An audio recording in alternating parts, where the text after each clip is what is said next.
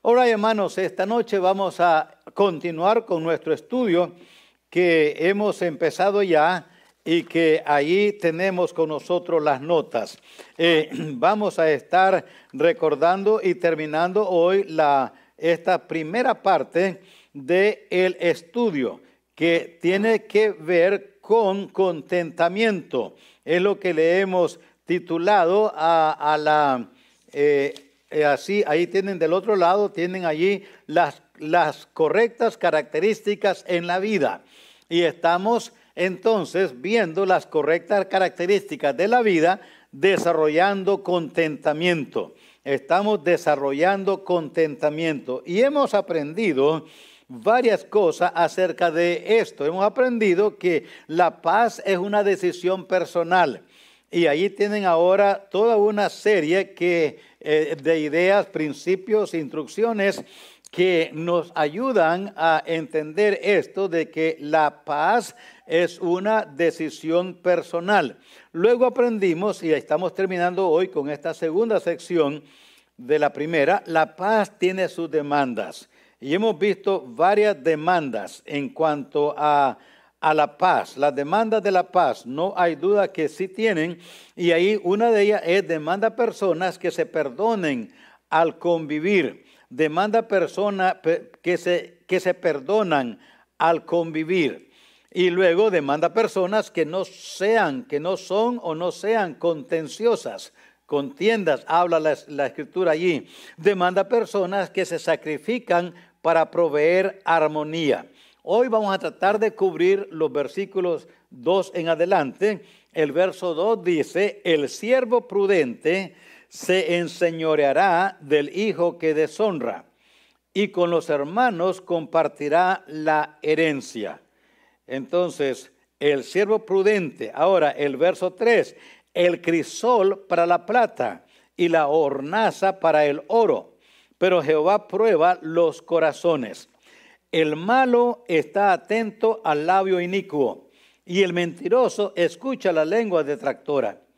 El que escarnece al pobre afrenta a su hacedor, y el que se alegra de la calamidad no quedará sin castigo. Ahora, ¿qué aprendemos en estos versículos? Bueno, vamos a seguir viendo las demandas eh, de la paz. La paz tiene sus demandas. Y aquí vamos a ver otra en el verso 2. La paz demanda personas prudentes. Demanda personas prudentes. Note el verso 2. El siervo prudente se enseñorará del hijo que deshonra. Personas prudentes. Ahora, este es un siervo. La palabra puede ser un sirviente, un esclavo, un criado. No tiene que ser esclavo literalmente, pero pudiera ser que sea también así, un mayordomo. Y como ustedes ven, el título de esta persona no refleja paz. Dice que el siervo prudente. Ahora, su conducta, ahora el título no transmite, no conlleva la idea de paz, porque cuando uno es esclavo, cuando uno es siervo, cuando uno es un sirviente, un criado, pues no puede estar, no puede decirle a la patrona o al patrón, pues no, no quiero levantarme ahorita, este, no me voy a levantar. El esclavo no tiene esa opción. Eh, eh, este, el patrón pide un servicio y, hay, que, hay que darlo. Entonces, el título no refleja paz, pero la conducta sí. El título es siervo. Por la conducta es prudente, prudente. Y, prudente lleva la idea de alguien de que es, que advierte, es un verbo en verdad, y lleva la idea de ser, advertir, comprender, considerar, entender, prosperar. Todas esas ideas y más van en ese tipo de conducta o en ese distintivo prudente, prudente, comprender, considerar, entender, Prosperar es actuar con discernimiento, prudencia y devoción. Eh, vamos a ver un poquito más adelante más de esto, pero es actuar con discernimiento. Ese es un prudente, uno que actúa con discernimiento, que actúa eh, con prudencia, que es prudente en lo que, en su conducta, en su actuar, eh, refleja devoción refleja devoción en su actuar. Un prudente, dice Isaías 41, 19 y 20, discierne los actos de Dios. Y esa es la idea aquí, discernir, discernir los actos de Dios. Y una de las cosas que eh, Dios le pidió al pueblo y le dijo que fuera prudente al discernir lo que él iba a hacer y lo que estaba haciendo. Y allí en Isaías 41, 19, él ah, hace ciertas cosas. Por ejemplo, dice, yo sé de vuestras muchas rebeliones y de vuestros grandes pecados, pecados. Sé que afligís al justo y recibís cohecho, y en los tribunales hacéis perder su causa a los pobres. Por tanto, perdón, estoy leyendo eh, Amós, estoy, estoy en Isaías 41, Isaías 41. Eh, vuelva allí, por favor. Daré en el desierto cedros, acacias, arrayanes, olivos, pondré en la soledad cipreses, pinos y bojes juntamente. Y lo haré para que vean y para que conozcan y para y adviertan y entiendan todos que la mano de Jehová hace esto y que el Santo de Israel lo creó. Saben, hermanos, el prudente distingue, distingue cuando Dios está actuando. Eh, Saben, yo creo firmemente, por ejemplo, que en nuestra condición actual como país, yo creo que es la mano de Dios dirigiendo las cosas que están sucediendo. Hay allí mano de Dios. ¿Por qué? Porque, hermano, ha llegado un tipo de ceguedad, de incomprensión, aún de sentido común, aún de lógica. Hemos, hemos sobrepasado como país toda clase de comprensión lógica y entendible. Nuestros gobernantes, como dijo Daniel, han perdido toda dirección de Dios, se han rebelado abiertamente contra Dios. Hemos hasta desconocido nuestra historia y oímos de nuestros gobernantes citando la historia totalmente mal, completamente mal.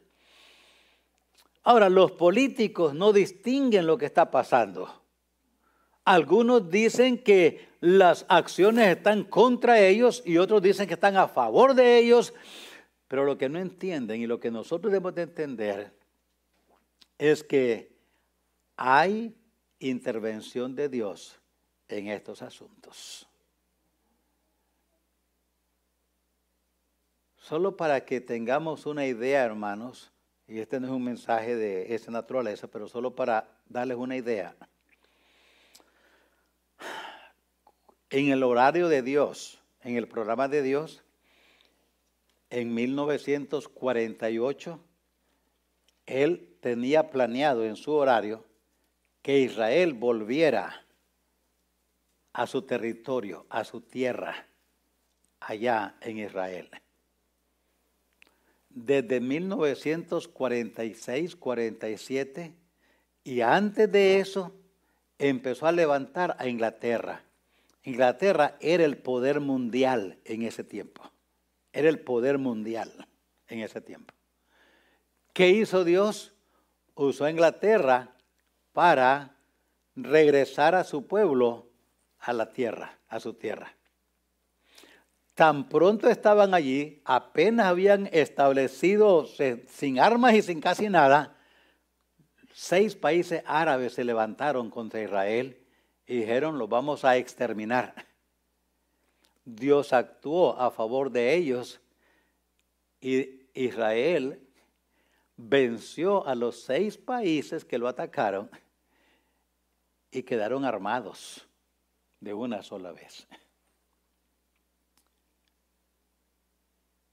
Una vez que la nación de Israel quedó, quedó, ya ubicada en su territorio, poco a poco fue cayendo y desapareciendo Inglaterra del poderío mundial. Y Dios levantó otro país, los Estados Unidos. Vuelva a la historia y va a ver lo que va a pasar levantó a esta, y si usted lee las cosas que en este país, en la historia de este país hay, cómo Dios aún en la Primera Guerra Mundial, en la Segunda Guerra Mundial, en las guerras que han habido, Dios ha manifestado su poder de manera maravillosa a favor de este país y las bendiciones que le ha dado a este país son maravillosas. ¿Y para qué levantó Dios a los Estados Unidos? Para establecer no para regresar a su nación, a su tierra, eso fue con Inglaterra, para establecer a Israel en su territorio, establecerlo. Ahora Israel está establecido en agricultura, en la ciencia, aún en las armas, es el décimo país en el mundo produciendo armas. Tiene tecnología que ni aún aquí hay ya está establecida. ¿Y sabe qué sigue ahora? En el programa de Dios, Dios tratando directamente con Israel. ¿Y cuándo va a tratar con Israel directamente? En la tribulación.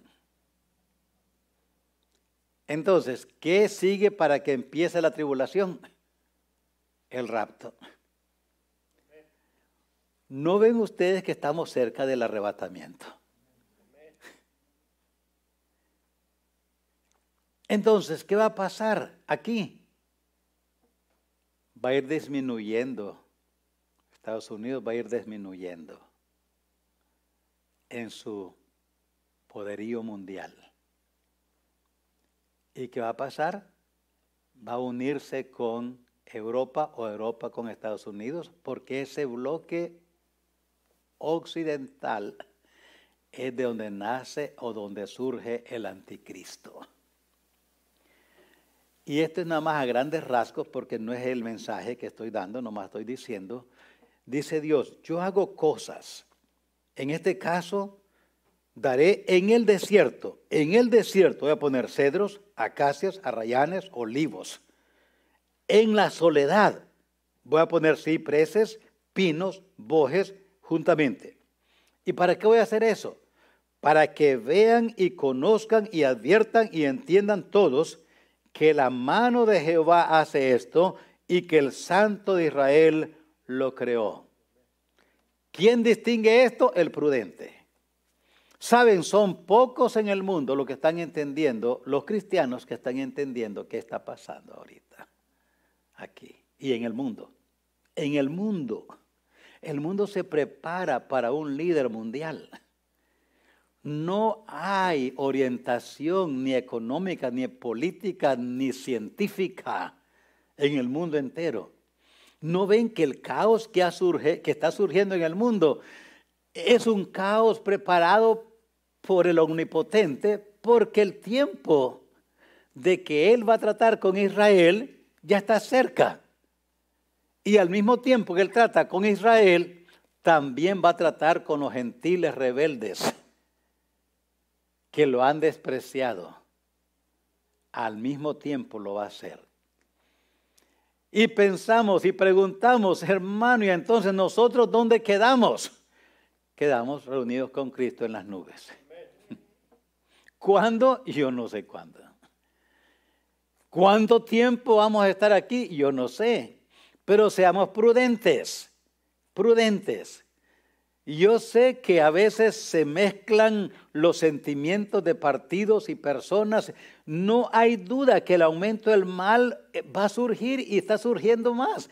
El gobierno es puesto por Dios para detener y corregir lo malo. El gobierno. Este gobierno ha sido un gobierno de trayectoria histórica de detener el mal. Antes aquí en Estados Unidos, regresando a la historia, la mentira era penada. Era conocido Estados Unidos por un país que no mentían sus oficiales y sus ciudadanos. Y ahora esa es una idea nada más. Hoy, hoy se miente, hay injusticia por todos lados. Estados Unidos ya no es el país con carácter moral, ético y mucho menos con algún tipo de temor a Dios. Entonces, ¿qué está pasando? El aumento al mal. Como le dije la otra vez, hace años, de los 50 y 60, el divorcio era, era, era muy poco mencionado en Estados Unidos. Era una vergüenza caer en ello. Ahora ya no. Luego el aborto. El aborto era otra de esas prácticas feas, inmorales cuando surgió. Ahora ya no. Ahora ¿cuál sigue? La transgénero. ¿Sabe por qué llegó el juicio a Sodoma y Gomorra? Por aceptar esa práctica casualmente. ¿Sabe por qué Dios exterminó a esos países que estaban en Canaán antes? Porque practicaban el sacrificio de niños a los ídolos, porque practicaban, la familia era despreciada y no había una un solidez familiar, se había perdido el carácter social, moral de la familia. ¿Para dónde vamos como país? En esa dirección. Usted mira eso, en los, en, está en todo, en la educación menor y super, mediana y superior. Está en la educación en todos sus ramales, en todas sus áreas. Está en los programas de televisión, hasta cartoons, hasta los muñequitos está infectado de esta enseñanza. Todo está así. ¿Qué sigue entonces? El juicio. Este país tiene influencia a nivel mundial y lo que aquí y lo que Estados Unidos hace llega a ser también la práctica en nuestros países latinos. Y en el mundo también hay influencia.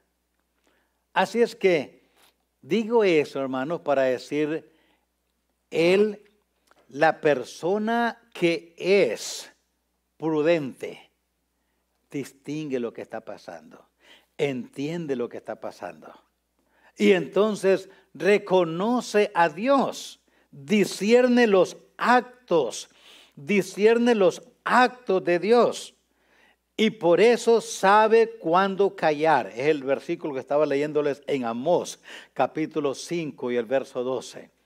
Sabe cuándo callar. Dice Amós 5, 12, porque yo sé de vuestras muchas rebeliones y de vuestros grandes pecados. Sé que afligís al justo y recibís cohecho y en los tribunales hacéis perder su causa a los pobres. Y eso es lo que estamos viendo ahora en este país. En nuestro país latino es común eso. Desde aquí, desde el río hasta la Patagonia. Argentina, eso es muy común en nuestra, en nuestra cultura latina. Pero aquí no se miraba eso. Pero ahora se está viendo cada vez más y más y más. Y note, lo que quiero que aprendamos aquí es esto. Verso 13. Por tanto, el prudente en tal tiempo calla, porque el tiempo es malo. ¿Qué calla? Calla reclamarle a Dios. Calla de andar diciendo cosas que ofenden a Dios. Dice Dios, por eso yo sé cómo están ustedes, yo conozco la conducta de ustedes, yo sé. Entonces, el que es prudente se calla en vez de acusar, condenar a a mundo y mundo y medio mundo, en vez de reclamar a Dios, como Daniel en su oración. Usted lee la historia, la, la oración de Daniel, y Daniel confiesa que son sus, que los gobernantes de Israel le fallaron a Dios y le fallaron al pueblo. Y que con su mala conducta contra Dios adelantaron, apresuraron el juicio de Dios. Por eso, hermanos, este es un tiempo de callar en cuanto a decir, aquel es el culpable, aquel es el culpable, aquel es el culpable. No, mejor callemos y confesemos a Dios. Dios dice, no, no reclames lo que viene. Eso está allí. No reclames lo que viene. Porque yo sé, y si usted lee todo el capítulo 5 de Amós, se va a dar cuenta cuánto, de, cuánto Dios declara y, juzga y condena a la nación. Y luego llama a los prudentes y dice, a los prudentes, cállense, disciernan este juicio de Dios. Esto es juicio de Dios. Bueno, demanda personas sinceras.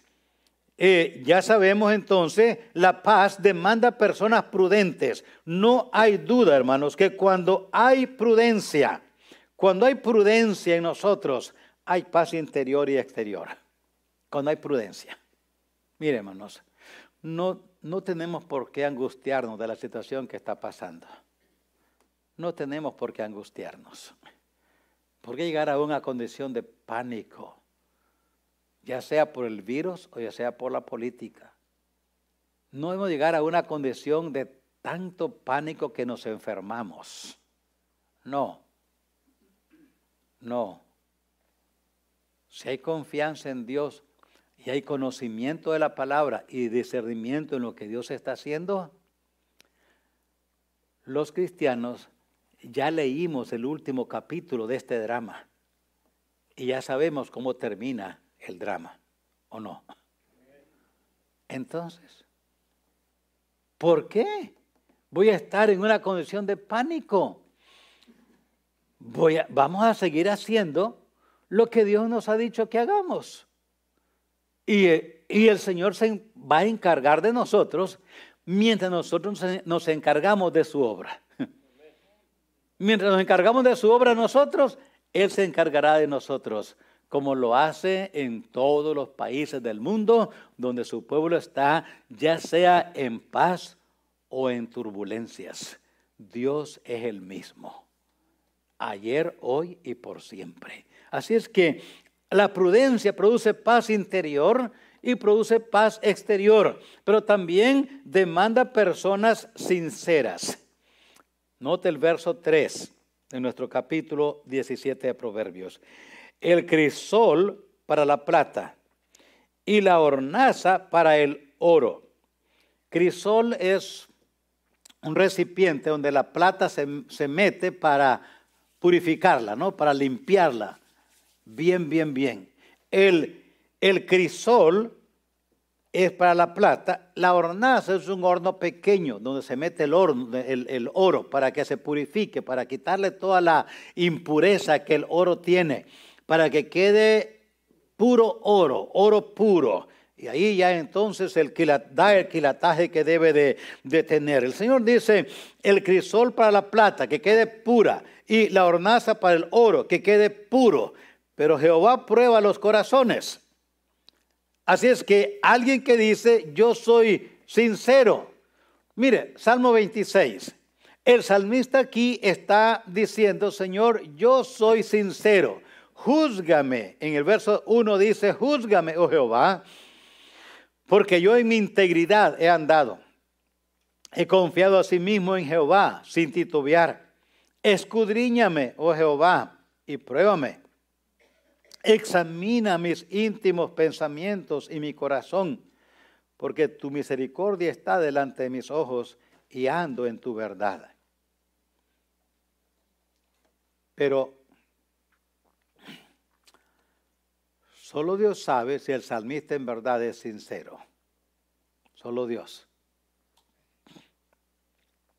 Porque aunque dice él, júzgame, he confiado escudriñame examíname eh, mi conducta, eh, eh, porque tu misericordia está delante de mis ojos, ando en tu verdad. Pero ¿quién es el único que conoce la verdad? Solo Dios. Note Jeremías 17. Por eso, Jeremías 17, 9, Dios declara esta declaración. Engañoso es el corazón más que todas las cosas y perverso, ¿quién lo conocerá? ¿Conoce usted su corazón? Ni nosotros conocemos nuestro propio corazón. Porque dice, ¿quién lo conocerá? Y luego aclara en el verso 10, responde a la pregunta que él mismo hizo. Yo Jehová, que escudriño la mente, pruebo el corazón para dar a cada uno según su camino, según el fruto de sus obras. Así es que personas sinceras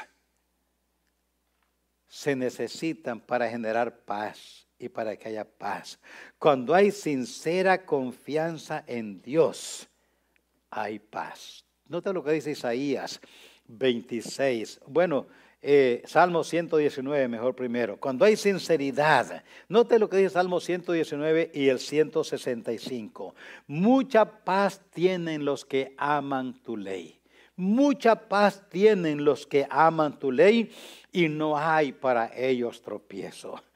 Saben, hermanos, una de las una de las cosas que son básicas en la vida cristiana es leer la palabra de Dios es memorizar la palabra de Dios, es meditar en la palabra de Dios. El amor a la palabra no, no nace por tener una Biblia. En Estados Unidos yo creo que el promedio de familias tendrá una a dos, dos a tres Biblias. El promedio de familias, si sacamos cuántas Biblias hay en América, yo creo que alcanzaría una persona, una Biblia por persona de los 300 millones que hay. En, las, iglesias hay muchas Biblias que la gente deja allí y en las familias cristianas el que poco tiene son dos, tres Biblias. Pero eso no genera amor a la palabra. No genera. ¿Qué es lo que genera amor a la palabra? Leerla, creerla, memorizarla, meditar en ella cuando hay fe, cuando creemos la palabra, entonces conocerla es un gusto, una alegría. Conocerla, memorizarla, meditarla. Y cuando hay fe en ello, la palabra se vuelve entonces en verdad mucha de mucha alegría, de mucha paz. Por eso dice la Escritura, mucha paz tienen los que aman tu ley. Paz. ¿Por qué? Porque cuando leemos la palabra de Dios, este miedo que nos embarga de repente se va. Yo sé, cristianos están diciendo, y, en todo el mundo, no es nada más aquí en Estados Unidos, en todo el mundo los cristianos están diciendo, cuando pase la epidemia voy a la iglesia. Tan pronto pase tan pronto me, ya, que me ponga la vacuna. Pero un vacunado todavía el pánico no se va y no se va a ir. Porque lo que quita, ahora el pánico quita la paz, ¿o no? El pánico nos quita la paz, nos quita la tranquilidad, el descanso, la, la vida calmada se va. ¿Cómo hacemos para tener paz? Ahí está en la palabra de Dios. Dice, mucha paz tienen los que aman tu ley. Mucha paz tienen los que aman tu ley. ¿Y cómo la voy a amar? Hay que conocerla. ¿Y cómo la voy a conocer? Leyéndola, meditando, memorizando, porque la palabra nos lleva a Dios, a revela la persona de Dios, los planes de Dios, revela el carácter de Dios. Y cuando conocemos a Dios, tenemos paz. Pero cuando no leemos la palabra y no la conocemos, se nos va la paz automáticamente. Por eso la importancia de venir a la casa de Dios, porque aquí aprendemos de Dios, de la palabra de Dios, si hay enseñanza de, de la palabra, aprendemos de Dios y entonces en vez de estar como lo que les acabo de decir ahorita, que yo creo es lo que está pasando, en vez de ir a la casa, ay, ahora entonces, ¿qué va a pasar? Ya le dije qué va a pasar. En su tiempo Dios nos va a llevar y nos reuniremos con Él en las nubes. Mientras tanto, Dios cuidará de nosotros. Eso es todo. Dios cuidará de nosotros. Que no me va a pasar nada entonces, no va a haber ninguna aflicción. No, cuando la luz se vaya, también los cristianos quedan oscuros. ¿O no? Sí, a menos que haya un generador ahí que genere luz, pero de otra manera también. Cuando la sequía vino por el pecado de Israel, ¿qué le pasó a Elías? Cambió de dieta. No había más. Entonces, el hecho de que Dios nos cuida no quiere decir que, que no, no hayan dificultades. En la turbulencia, Dios está con nosotros.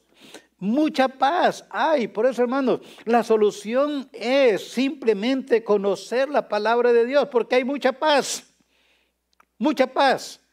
Y cuando hay sincera confianza en Dios, hay paz también. Isaías 26. Note lo que dice el verso 3 de Isaías 26.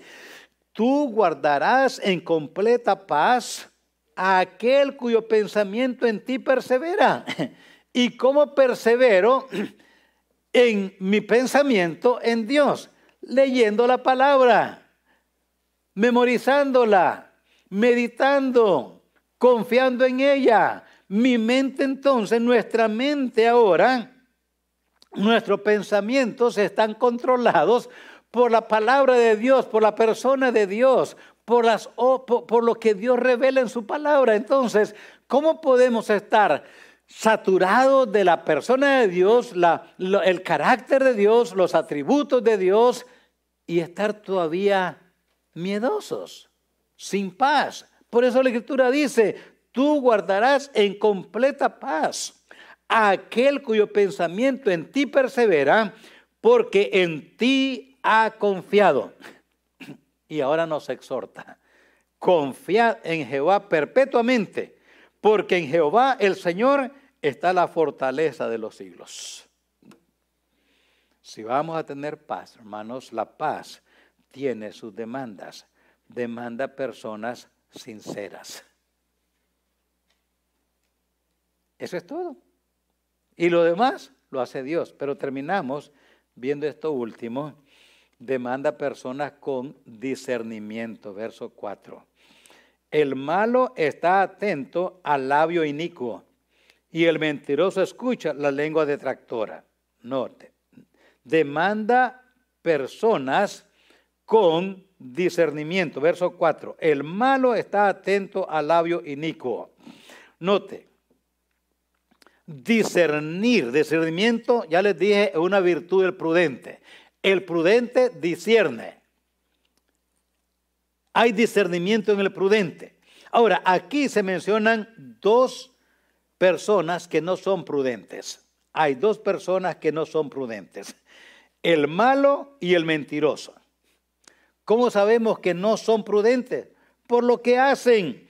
El malo está atento al labio inicuo. Déjeme explicar, la palabra malo describe a alguien que está intoxicado. Esta es la idea aquí. Alguien que está como intoxicado. Alguien que ha sido dominado por el licor, por algún tipo de droga. Alguien que está, que no está en sus condiciones cabales esta persona está mal. No ha dicho una vez, una vez no, no, no, no ha mencionado esa palabra, me siento mal. ¿Qué significa? ¿Que anda mal o que usted inmoralmente anda mal? Que anda... No, nomás que se siente mal. Eh, eh, estoy, me siento mal, me siento enfermo. Esta es la idea aquí, el malo. Es alguien que por su condición en que está, se tambalea. Esta es la idea aquí alguien que no está bien, que está dominado por algo y en su control de eso algo se siente intoxicado, se tambalea por su condición, se tambalea. A esa persona que es así, le gusta escuchar al inicuo. ¿Y qué cosa es un inicuo? Un inicuo es una persona que habla sin sentido. Ese es un inicuo. Habla cosas vacías, sin sentido común. Yo no sé, seguramente que entre los oyentes y quizás aquí mismo habrá alguno que fue muy borracho. No que nada más tomó, pero se emborrachaba. Y el borracho habla cosas que ni él recuerda después, ni tampoco hacen sentido. Yo no sé si usted alguna vez se ha puesto a escuchar a un borracho. Las cosas que dicen no tienen sentido. No, no habla con coordinación, no hay coordinación en su pensamiento y en sus palabras. Eso es la idea aquí. El malo, el que está en esa condición de intoxicación, ese que está en esas palabras y que en su condición no está en control del mismo. Entonces le gusta platicar con alguien que habla ese tipo, de esa manera. Y aquí vemos exactamente eso. Dos borrachos platicando. Dos que, están, que han perdido el control de sí mismos. Se escuchan unos a otros. Y esto es así cuando lo transportamos al aspecto espiritual. Personas que aún en, la práctica, personas que hablan, hablan y hablan y no, se, no, hacen sentido lo que hablan. Su mente está controlada por un espíritu que, que no, lo, no coordina sus pensamientos. Habla y se contradice con lo que dice y habla tanto y dice, ya cállate. Ya me cansé nomás de escucharte, tanto que hablas. De la idea en el malo. Pero también dice que el mentiroso. Entonces, el malo le gusta escuchar al inicuo. Y el mentiroso escucha la lengua detractora. El mentiroso. ¿Y quién es el mentiroso? Alguien que es falso. Alguien que es falso.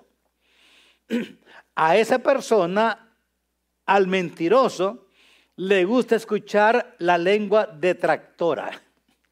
¿Y qué es detractora? ¿A qué se refiere una lengua detractora? La palabra detractora, de ahí viene la palabra trasquilar. Los pastores de ovejas trasquilan a las ovejas. Ahora, cuando las trasquilan, las dejan bien bonitas, ¿verdad? Bien arregladitas, las dejan bien hermosísimas, o una oveja trasquilada se ve fea se ve fea. Esa es la idea de una, una lengua detractora. Es alguien, una, en la práctica es alguien, es alguien que trasquila el pelo pero sin estilo. Por ejemplo, si uno que no es barbero dice, déjame cortarte el pelo. Y luego, luego se va a dar cuenta, y qué feo te quedó. ¿Quién te cortó el pelo? Te trasquilaron porque anda todo el pelo, unos largos, otros cortos, y, el, pelo no se le ve bien, lo trasquilaron. Ese es un detractor. Un detractor es una persona entonces que trasquila a otros con sus palabras. Menoscaba a otra persona. En otras palabras, le gusta chismear andar en el chisme. Le gusta, su lengua es una lengua detractora. Le gusta trasquilar a las personas. ¿Qué hace el chismoso? Eso yo no sé, pastor, yo no sé nada de chisme. Muy difícil, pero usted sabe. hemos conocido algunos. Hermanos, ese es un detractor. ¿Y quién le gusta, a quién le gusta escuchar la lengua detractora? Dice allí, al mentiroso. Así es que, hermanos, el chisme es un bocado suave, dice, sabroso, pero es maligno. Trae, trasquilamos a las personas cuando chismeamos de ellas. Y nuestro auditorio, los que les gusta escuchar eso, ¿sabe quiénes son? Los mentirosos. Entonces, los mentirosos se juntan con los chismosos y hacen una pareja, una mancuerna muy buena y dejan a todo el mundo trasquilados. ¿Me entiende, verdad? Ok. Entonces, hermanos, ni seamos malos, ni seamos mentirosos. Porque si andamos así, controlado nuestro pensamiento por, por ideas malas, por, estamos controlados por algo que, que nos domina en nuestro pensar y en nuestro actuar, vamos a ir a escuchar entonces al inicuo, vamos a, a juntarnos con personas así, aunque no querramos. O sea, sin saber por lo que somos. ¿No ha oído un dicho que dice que los burros se buscan para rascarse? ¿O es algo nuevo eso? Eso sucede. Entonces se empieza a juntar. Por eso el dicho este, dime con quién andas y te diré quién eres. Las malas conversaciones, dice este, Corintios, el apóstol Pablo, las malas conversaciones corrompen, corrompen las buenas costumbres. Aquí abajo, afuera, en el vulgo decimos que el que duerme con perros amanece con pulgas. Entonces, si vamos a evitar esas compañías, no seamos malos nosotros, oigamos, huyamos de la mentira, que no sea práctica en nosotros eso, y entonces poco a poco los detractores se van a apartar de nosotros. Ellos solo se van a apartar de nosotros. Dice eso, eh, demanda una persona que, con discernimiento. Y terminamos el verso 5, demanda personas con amor al prójimo. Con amor al... Si va a haber paz, hermanos, definitivamente una persona con discernimiento tiene paz. Tiene paz. Hay que discernir entre personas con labios inicuos y personas que andan en chismes. Discernir y apartarnos de ellos. Pero ahora demanda personas con amor al prójimo. Verso 5. El que escarnece al pobre afrenta a su hacedor. Y el que se alegra de la calamidad no quedará sin castigo. Escarnecer al prójimo. El efecto es afrenta a Dios. Lo escarnece. Por eso no nos burlamos, no de una persona con un defecto físico. No, no, no burlamos. ¿Recuerdan cuando unos jóvenes se burlaron de Eliseo? ¿Por qué se burlaban de Eliseo? ¿Recuerdan? Estaba pelón, era calvo. Y le llamaron calvo, calvo. Y a Dios no le agradó eso. Y le mandó un león, un oso ¿Qué era? Un oso. Y, se los, y mataron, lo mató. No nos burlamos de una persona con defectos. No. ¿Por qué? Porque ofendemos al hacedor. Dijo Dios, ¿quién hizo al mudo? Yo lo hice. ¿Quién hizo al ciego? Yo lo hice. Y cuando burlamos de una persona que tiene alguna deficiencia física, estamos burlándonos del que lo hizo. Así dice la escritura, allí lo tienen ustedes. El que escarnece al pobre afrenta a su hacedor. Cuando nos burlamos de alguien que es chaparro, ¿quién lo hizo? Lo hizo Dios. Cualquier, hay tantas, hay tantas cosas en nosotros que no tenemos control de ellas. Dios las hizo así. Por ejemplo, ¿quién nos dio el color de la piel? Dios. No podemos cambiarla. ¿Quién nos hizo como somos? Dios. A veces hay personas que están enojadas con Dios porque se ven en el espejo y se caen mal ellos mismos. Se mira estas orejas tan grandes. ¿Quién las hizo así? Este pescuezo tan largo, si tuviera más cortito. Mi estatura tan alta, dice la muchacha, si fuera más chaparrita, a lo mejor hay un novio, pero, o el muchacho alto, y si yo estoy tan alto que no hay un novio, porque todos me quedan a la cintura. No podemos burlarnos de las cosas que no podemos cambiar. A veces no nos gusta la nariz. Pero ¿quién nos hizo la nariz? Los ojos, el tamaño, nuestro físico. Claro, nosotros lo descomponemos a veces con la de harina, pero eso es cosa que nosotros hicimos. Pero Dios nos, a como Dios nos hizo, fue Dios el que nos hizo. No podemos decir, yo no sé para qué soy así. Estamos reclamándonos a Dios, reclamándole a Dios. Y eso no podemos hacer.